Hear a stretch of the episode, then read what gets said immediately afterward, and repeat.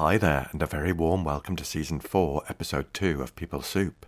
It's Ross McIntosh here. Because I think one of the things that uh, we really thought was important in this book was including the compassion component into act. And some people may say it's like the seventh process, but I also see it in how Debbie and I explained it is really the first chapter is about laying the foundation, the ground. Like if you're a gardener, making the soil really rich so that something can grow in it. And compassion and the flow of compassion in combination with intentional use of your time and self care sets the foundation of the book. P Supers, thanks for tuning in.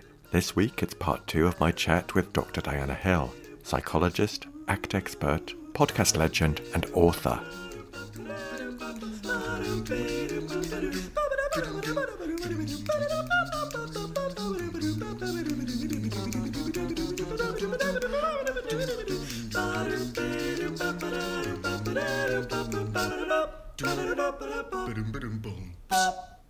People Soup is an award winning podcast where we share evidence based behavioral science in a way that is practical, accessible, and fun to nourish your mind to flourish at work. We cover loads more in our chat. We discuss Diana's book that she co wrote with Debbie Sorensen, the ACT Daily Journal. We talk more about hermit crabs, perspective taking, compassion, and how we're living in a culture that is overstimulating our competitive drive and also our sense of self. Listen on to hear more about the process of co writing a book, and there's a fabulous takeaway for these turbulent times.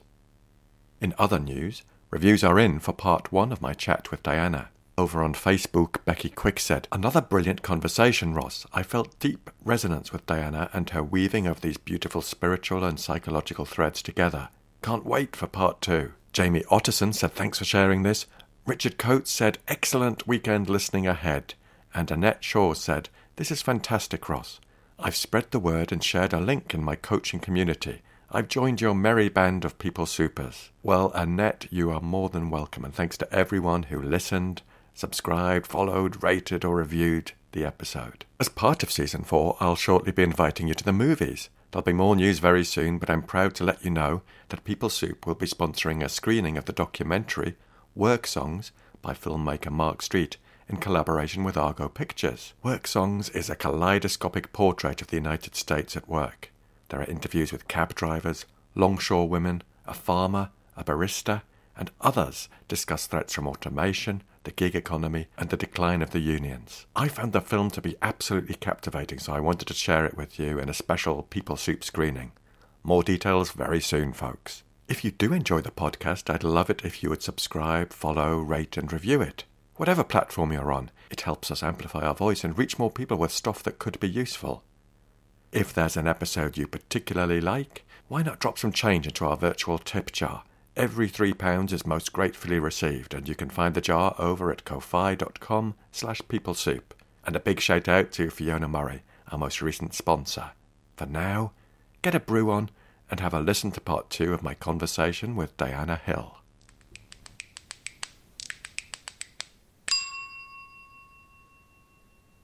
So, Diana, I want to turn to the book, the book that you've co authored, and it's called the ACT Daily Journal Get Unstuck and Live Fully with Acceptance and Commitment Therapy, alongside Dr. Debbie Sorensen. And I'd like to start with my review because I've been a lucky boy. I've been fortunate enough to see a copy of the book. And if I may, I will share my review. Fantastic. So, five stars. Absolute kudos to Diana and Debbie. This book is an absolute delight. It takes the reader on a journey, which has a beautiful flow and structure. And the placement and presentation of the science and the exercises is enormously skilled and insightful. A standout feature for me is the stories that you and Debbie share from your own lives, which really builds that connection it made it both personal and relatable for me.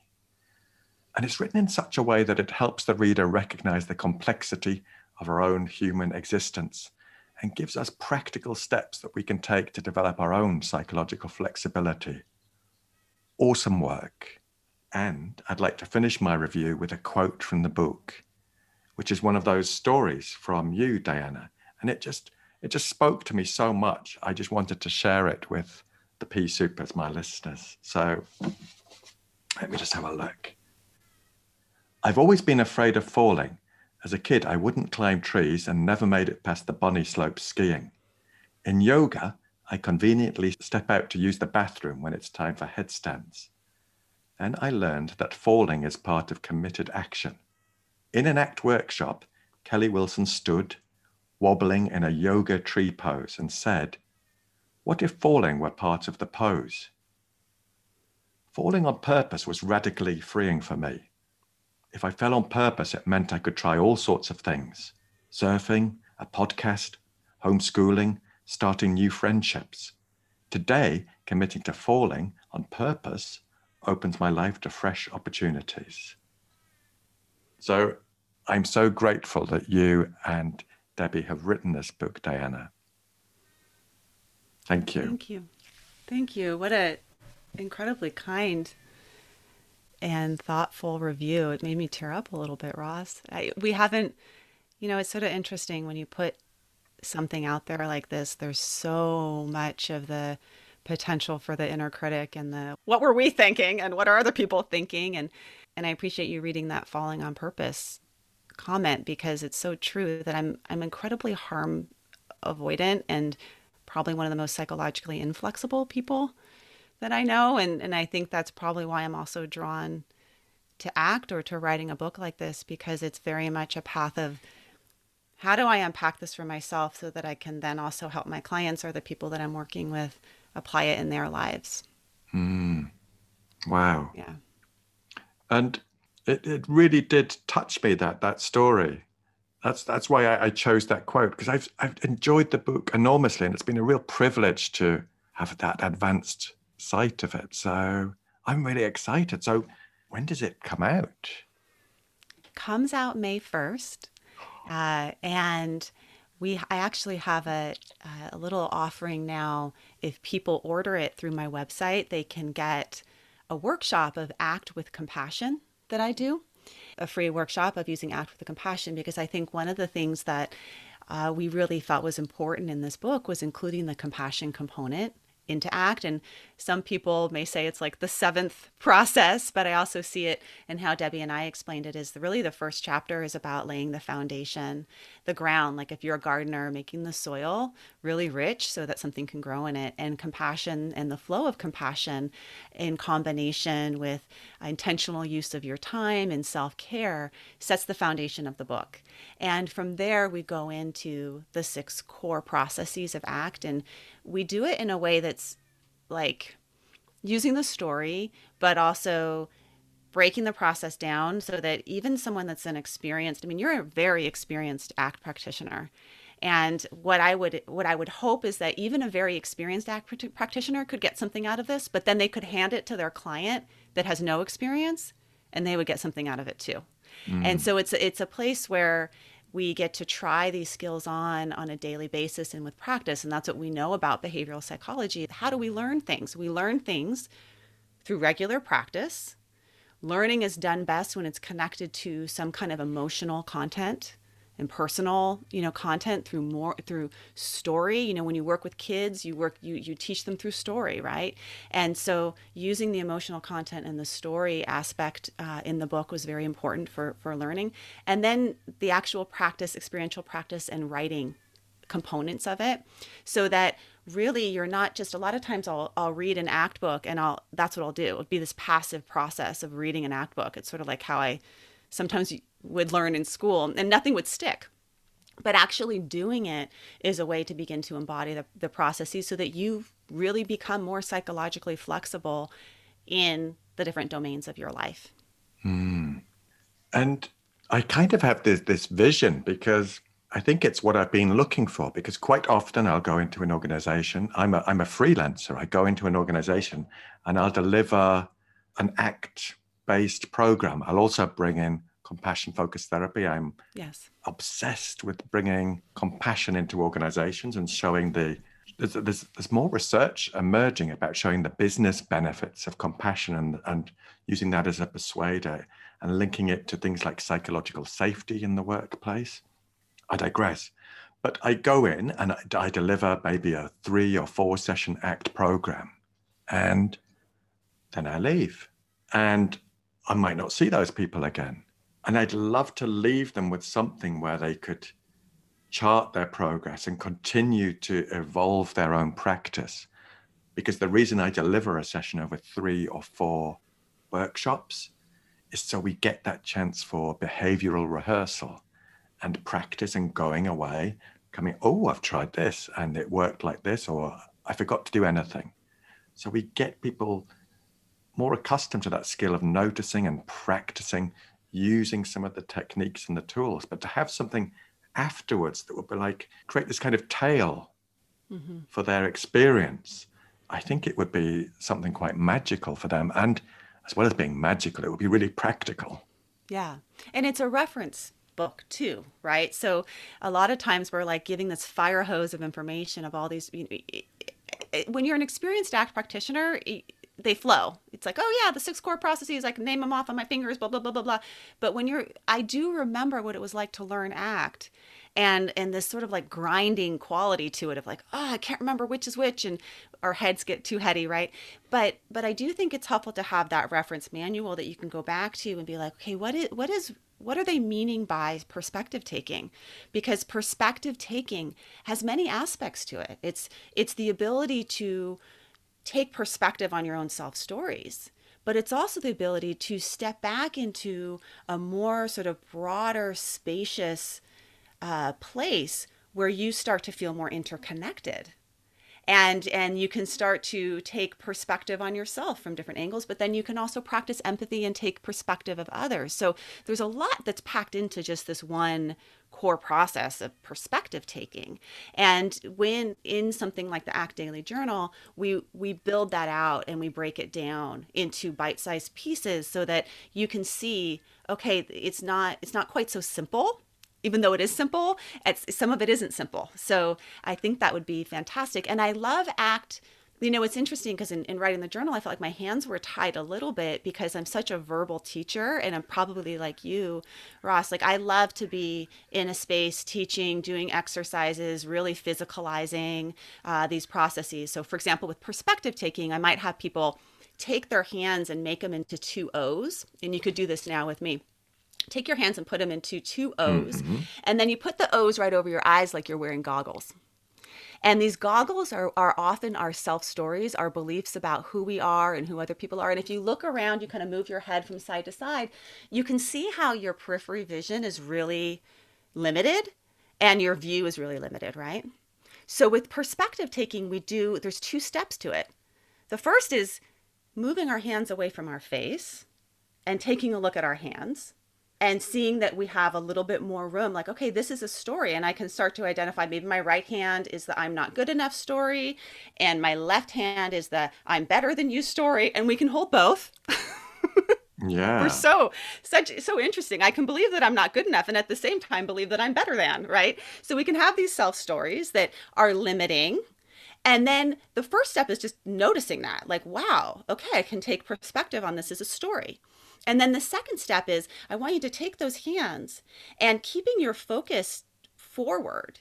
Slowly separate your hands and move your hands to the side as if you're slowly peeling away and opening. And notice your brain's tendency to want to choose a hand to focus on, but just keep your attention forward as if you're expanding and opening your awareness all the way to a more panoramic view so that your hands come all the way to the side and you can see in the corners of your eyes your hands, but really you're focusing your mind forward. And then you can even drop your hands and keep that spacious panoramic view so that now you have a fuller perspective on you, on your story, but also one that is interconnected and that's really a 360 perspective because you can feel it expands all the way behind your back and all the way around the room. Mm-hmm. And so that's that's the power of something that's so simple like perspective taking. Now, that's hard to write in a book. So I don't always do exercises like that. But but then once you've once you've felt that in a workshop with you, Ross, and I'm sure you have really cool stuff that you do with people, once you felt it in the workshop and then you go home and you have the book, you can start to say, okay, yeah, that's what perspective taking is. It's that that's that expansive awareness where I'm I'm interconnected and bigger than the small me that I get caught up in. And oh yeah, here I am, goggles on. I'm only seeing, you know, you, you you're in a fight with your partner, with a friend, with your mom, with your dad, with your kid. You know what you're doing? Goggles on. you know? And so you can feel that feeling of, well, this is when my goggles are on that I'm caught up in a self story. And now I also know the feeling of what it's like to be not caught up in the self story. Even though the self story is there, I didn't cut your hands off, I didn't strap them behind your back. I just gave you a little bit more room to take perspective on yourself and your life. And then with that room and that openness, we have more flexibility to move about the world. We see with a little bit more clarity and we move more freely, which is really what psychological flexibility is all about. I love that. That was such a powerful exercise. I did it along with Diana there, and it was just like beautiful, right? I'm I'm having that exercise. I can't wait to use that with with leaders, for example. Yeah. Yeah. And giving credit to it it's an exercise that I actually learned from a meditation teacher that teaches Tibetan Buddhist principles. Mm. So it's it's a teaching of stepping into and she didn't do goggle eyes and self story and all of that because that's all Diana's, you know, spin on it. But what she did do is stepping into an open spacious awareness, which is very much part of uh, Tibetan Buddhism and some of the the higher level Tibetan teachings. And that's what a lot of people say about ACT is like, wait a minute, this is all familiar. I've, I've heard this before. This is Gestalt. No, this is Tibetan Buddhism. No, this is whatever, you know. But but really it's because that process is something that we as humans actually evolutionarily are designed to do. So we're designed to do both. To have a self to focus on hands forward here's my plan. I'm getting this is how i'm going to get food tonight. This is how i'm going to take care of my kids. This is how i'm going to get my resources. How i'm going to stay safe right? Evolutionarily we have a mind that's focused in that narrowed attention and that's all about safety and drive. And if you go to compassion focused therapy safety drive this is gilbert's work around the brain systems of emotion regulation. Now we are also designed to have a panoramic view to be looking at the horizon, which actually neuroscience is showing that looking at the horizon makes activates allocentric parts of your brain. We're, we're designed to look at the horizon. We're designed, designed to have our eyes open and be curious. When I interviewed Jud Brewer, he talked about opening your eyes wide activates a feeling of curiosity and openness that is actually uh, more interconnected and it kind of can help you get out of habit loops like anxiety, right? Mm. So hmm. we're designed to be interconnected species because we are highly, highly social species that need to look at the horizon and need to know who's around, who are our helpers, who is part of my community, because I'm completely interdependent upon my community. And that has not changed. But what has changed is that we live in a culture that is overstimulating our competitive drive, as, as Gilbert has said many, many, many times, but we also live in a culture that is overstimulating the sense of self. And so when I mentioned earlier, I've been so resistant to social media. Why? Because that is part of the sense of self, the me, the self promotion. Every time I'm, you know, we're on a Zoom meeting, there's me that I'm looking at with you. I have two of me, Ross. it's not only just me, there's two of me, and then there's me. I'm so sick of me. It's disgusting, right?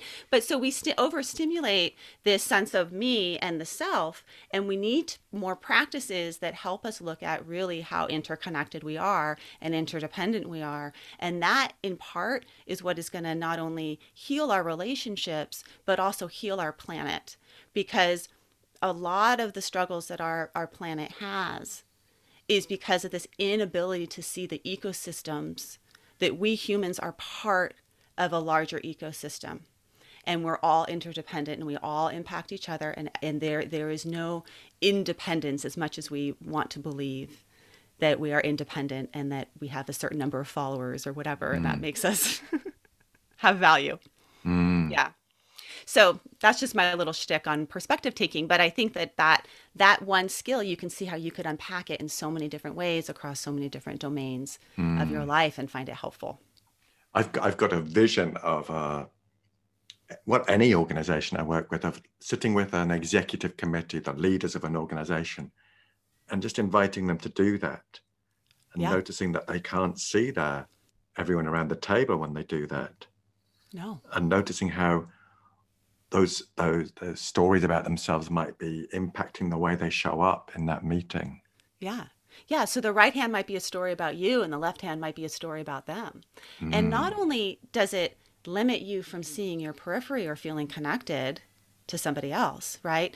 It also is really unsatisfying. It doesn't feel good to live in a life that has a narrowed perspective and view. It, it, it may feel safe. And, and I love Gilbert's example of sort of the man on the porch may feel, quote, he's seeking safety, mm. but he doesn't feel safeness, which is, I would add, the man on the porch with his dog the man on the porch with his dog feels safeness. He doesn't need guns. He's he's relaxed. The dog's in the sun, right? But so a lot of times our attempts, and this is where sort of I think compassion focused therapy maps onto ACT, is that our attempts to seek safety or our drive, that threat system and that drive system, actually what they end up doing is make us feel less safe and make us feel more hyper competitive and more alone. And it becomes an emotional avoidance cycle. So, our striving and our doing and our drive is the modern day emotional avoidance. You'll talk to lots of highly successful people, you'll talk to them, and what you'll actually will find is that they actually don't feel content, even though they have a tremendous amount of drive. And that when they don't feel content, they go to drive to seek content a feeling of satisfaction. Mm. And it becomes a cyclic modern day samsara. So I don't feel good. I don't feel content. I don't feel connected.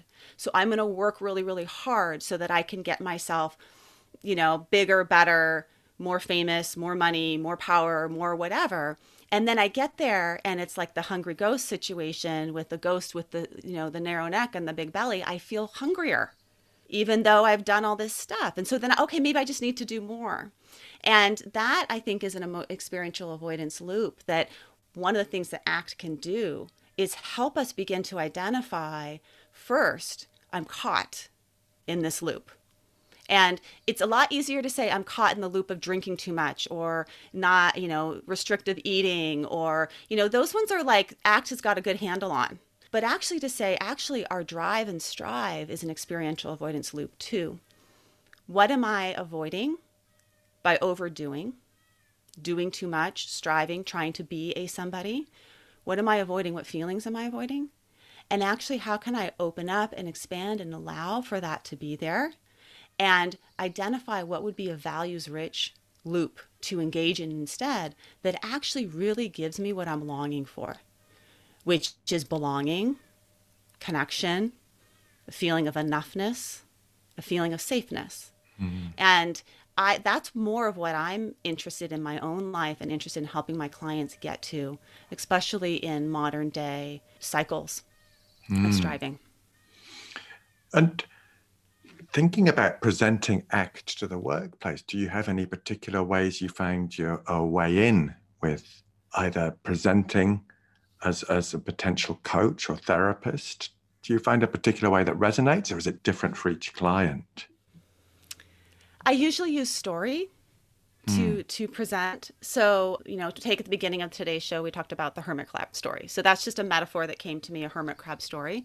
And, you know, sort of the example of the, the hermit crab that is you could be a hermit crab that either has your pinchers out all the time when when you feel threatened or you can be a hermit crab that's inside your shell all the time when you feel threatened and usually people relate to one of those mm. you know mm. like and how does that work for your relationships right or you can be a hermit crab that isn't so attached to the shell that you're in because you know that over the course of your lifetime it's going to change you're going to move shells when this one no longer fits you can have an inner knowing that it's not fitting for you and you can move and it's actually in that move. I got so geeked out on hermit crabs that I actually YouTubed what does it look like when a hermit crab moves from one shell to the next? Because what they do is they outgrow their shells. And when they outgrow them, they find sh- another shell that fits. And they're just borrowing them from some mollusk that left it behind, right? Mm. So, what does it actually look like when that hermit crab moves from one shell to the next? And they're completely exposed and vulnerable. They have this little blob of a body that they pull out of their shell and plop into the next one. It takes a lot of courage and vulnerability to to move. I mean, that's the falling on purpose, right? To to move when a shell is no longer working for you into one that does, and also trust, like deep trust in that if you are more flexible, you're not stuck. So you're not going to get stuck anywhere. You can just flexibly move again. You can find another mm. shell if this one doesn't fit. And also, you're not alone in it. Look around. There's lots of other people that are pulling out of this shell and moving into that shell, and and you're part of it. So I think that, you know, in working with someone like in a workplace, I may pick a, a metaphor that, you know, whatever that fits for them. But it's about using story and, and relating to what are sort of the, the real human struggle that, that we all feel. Mm. And that there is alternative ways to address our lives so that we can actually feel more fulfilled, we can feel more connected, we can feel more like we're living in line with who we want to be in the world and really have this sort of like an exhale of not having to try so hard at this thing of being human, just letting ourselves be human. And when we do that, we're better leaders in the workplace because what we invite our employees to do is to do the same. And what we know about psychological flexibility in the workplace from the beautiful research of Steven Hayes is that the more psychologically flexible both the leader and the work environment, the better performance of the employees. It maps onto performance in, in, in the workplace. And our brains don't want to believe that. Hmm. But the research shows it. And sometimes the research can disprove what our, our brains say. you know, we think we seem to be more controlling, but that doesn't actually pan out in terms of the research. Mm, it just feels like ACT and CFT have so much to offer in this leadership sphere if we yeah. could find the right way in. And I, I, agree. I think the right way in is often via beautiful stories like the hermit crab. I think I'm now going to become obsessed with hermit crabs too. I think we might start a sort of movement. Oh, they're so cute. I spent some time watching one on, uh, like a whole bunch of them on the beach. Went some have broken shells, some have beautiful, you know, elegant shells, but but they're not attached to it. Mm. It's just hmm. going to change, right? You're in the shell that you're in right now, and it's going to change. If COVID taught us anything, it's like, oh, don't get so attached to things. it's gonna. You need to be able to adapt. You need to be able to be flexible. You need to know where you are right now. Like, get present what's important to you in the here and now and be willing and mm. open to the possibility of change and i think this this concept of of striving and, and also paul gilbert's work around it's not our fault because our brains are designed to do that to seek resources to compete and our brains are designed to connect and so it's it's which part you know how do you want to choose the the connecting brain and, and be able to have with ACT, it's about choice. It's about freedom to choose. That's what Benji Schoendorff, when I interviewed on the show, that the major takeaway I took from him was about freedom to choose. And it doesn't really matter what you choose, but when you feel free to choose and you get to choose based on your values, that is just incredibly liberating feeling. So when we're when our life is dictated by striving or by shoulds or by rules or by this you know artificial drive, I mean we're t- we're teaching our kids at six years old you got to sit in a chair and you got to listen to the teacher and you got to you know even if you have a body that wants to move around a lot, keep your body still right? Mm. And then we're telling our adults, you better move around a lot. Don't sit around in chairs so much. That's killing you. so I don't know who's right there. But it doesn't really matter. What if you were to listen in? And and figure out like my body wants my body wants to move. My body needs to stay close to the ground. I need to you know this is what's important to me. And that's and that we have freedom to do that and freedom to choose. Thank you.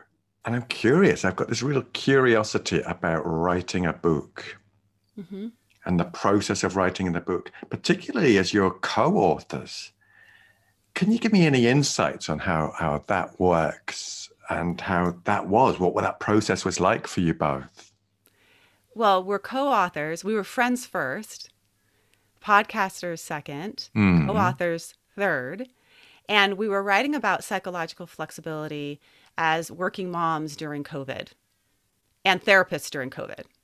So there's a little bit more on that in terms of there's a couple of things about the process of writing. You know, this was my first book, so I have a lot to learn. But one of the very the thing that I learned more than anything was about friendship and about community.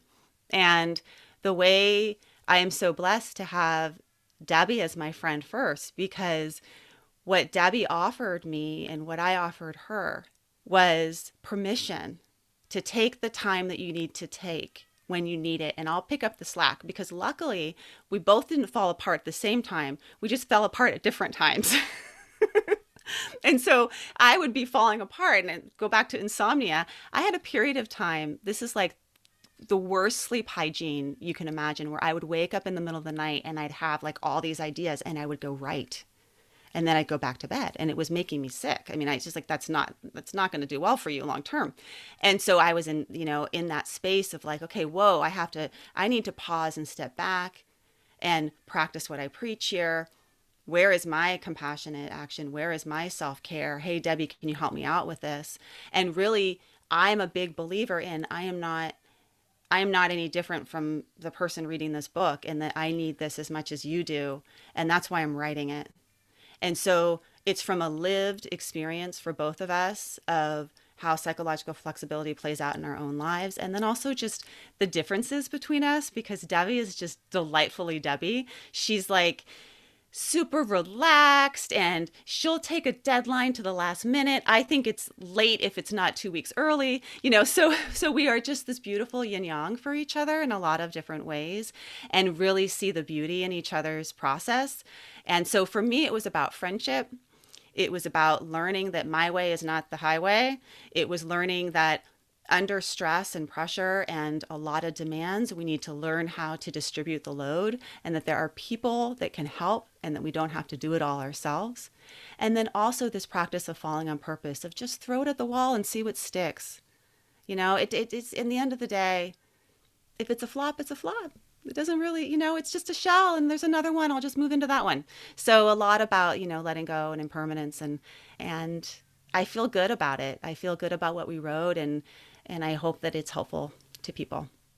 Undoubtedly, I don't understand the world of marketing and getting a book out there, but it's a book that deserves to be read. I, I wholeheartedly believe that, and I'm really excited for its publication. Now, Diana, would you have a, a, a, takeaway for our listeners? You've already given us several, but I wonder if there's one that you could leave them with just to reflect on, particularly if it's something with a kind of workplace theme. Yeah, you know, I think I'll add in yoga. So the workplace theme is that whenever I do a balance pose, I always teach people to ground their feet first, grow roots. And so as we're moving into times of instability in change. Sometimes I think people misinterpret ACT as just like throw yourself out there, you know, like and and yes, it's it's both. It's both effort and surrender, right? So it's ground yourself in the things that you know are grounding to you. And especially when you know that you're going to be in a place where you're going to get knocked around a little bit and you're going to be exposed and you're moving from one hermit crab shell to the next, that's the time to say, okay, what is it which relationships are supportive to me which health behaviors what are what are the things like if it's certain music that you listen to find your ground find your roots and make sure that you're rooting in that and then from there once we're rooted then we can slowly move into the full expression of the pose. The, so, the full expression of the pose is both rooting down while lifting up. And the lifting up is an opening of the heart, is what matters to you about moving into this change. Why do you want to move into the change? What are the, the deep values? What are the reasons? Who and what is important to you? And when we use that as opposed to the goggle eyes and shoulds of I need to do this, then we have more of that freedom to choose. So you root down in the things that feel like, I guess it's building your compassionate mind. And then you open your heart with your values. And then that allows you to move into those spaces of uncertainty. And for some people, it's really asking yourself, okay, if I'm going back into the workplace and people are uncomfortable just how do we even like have water cooler talk anymore? Like I don't even know how to be around people and what distance am I going to be at and just so much uncertainty. But letting go a little bit of having to like have it figured out and live a little bit more in in sort of your heart of what you know already. Like being, you know, being true to who you are and ultimately that's what people are attracted to whether it's your boss or a coworker is being human because we have a lot more that's similar than different. So that would be, I guess, my suggestion root and expand at the same time. Thank you so much. It's, I keep forgetting I'm doing a podcast interview because I'm so captivated and, and inspired to hear you talk that I'm just like, oh, now I should speak. well, you make it very easy. You have a very charming demeanor and just sort of like a sweet comfort about you. And it sort of reminds me a little bit of what I like about Debbie. You're just like comfortable to be around, Ross. So it makes it easy for the guest. Gosh, gosh. Thank you so much, Diana. And thank you so much for joining us on the podcast. I'm really, really grateful. And it's a true privilege to spend some time with you. Thank you for having me and inviting me on the show. And um, many blessings to you. And I hope that this reaches the people that need it.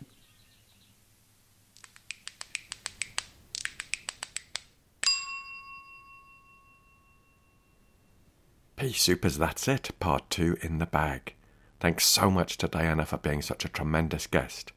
You'll find the links to Diana's websites and details on the book over on the show notes at rossmackintosh.co.uk. If you like this episode of the podcast, could I invite you to share it with one other person? I'm really keen to spread the behavioural science and skills with more people. Of course, a subscription, follow, rating, or review are also very much appreciated. I love to hear from you, and you can get in touch at peoplesoup.pod at gmail.com. On the Twitter, you'll find us at peoplesouppod. On Instagram at people.soup. And on Facebook, we are at peoplesouppod. Thanks to Andy Glenn for his spoon magic, and to Alex Engelberg for his vocals, and to you for listening. Look after yourselves, P Supers, and bye for now. Wow. Hey. How do you feel? I know I get esoteric, so I hope I wasn't too too out up in the clouds because I can no. have a tendency to like. Goodness me, no, not at all. Um, gosh, I can't wait to listen back because it was so packed with goodies.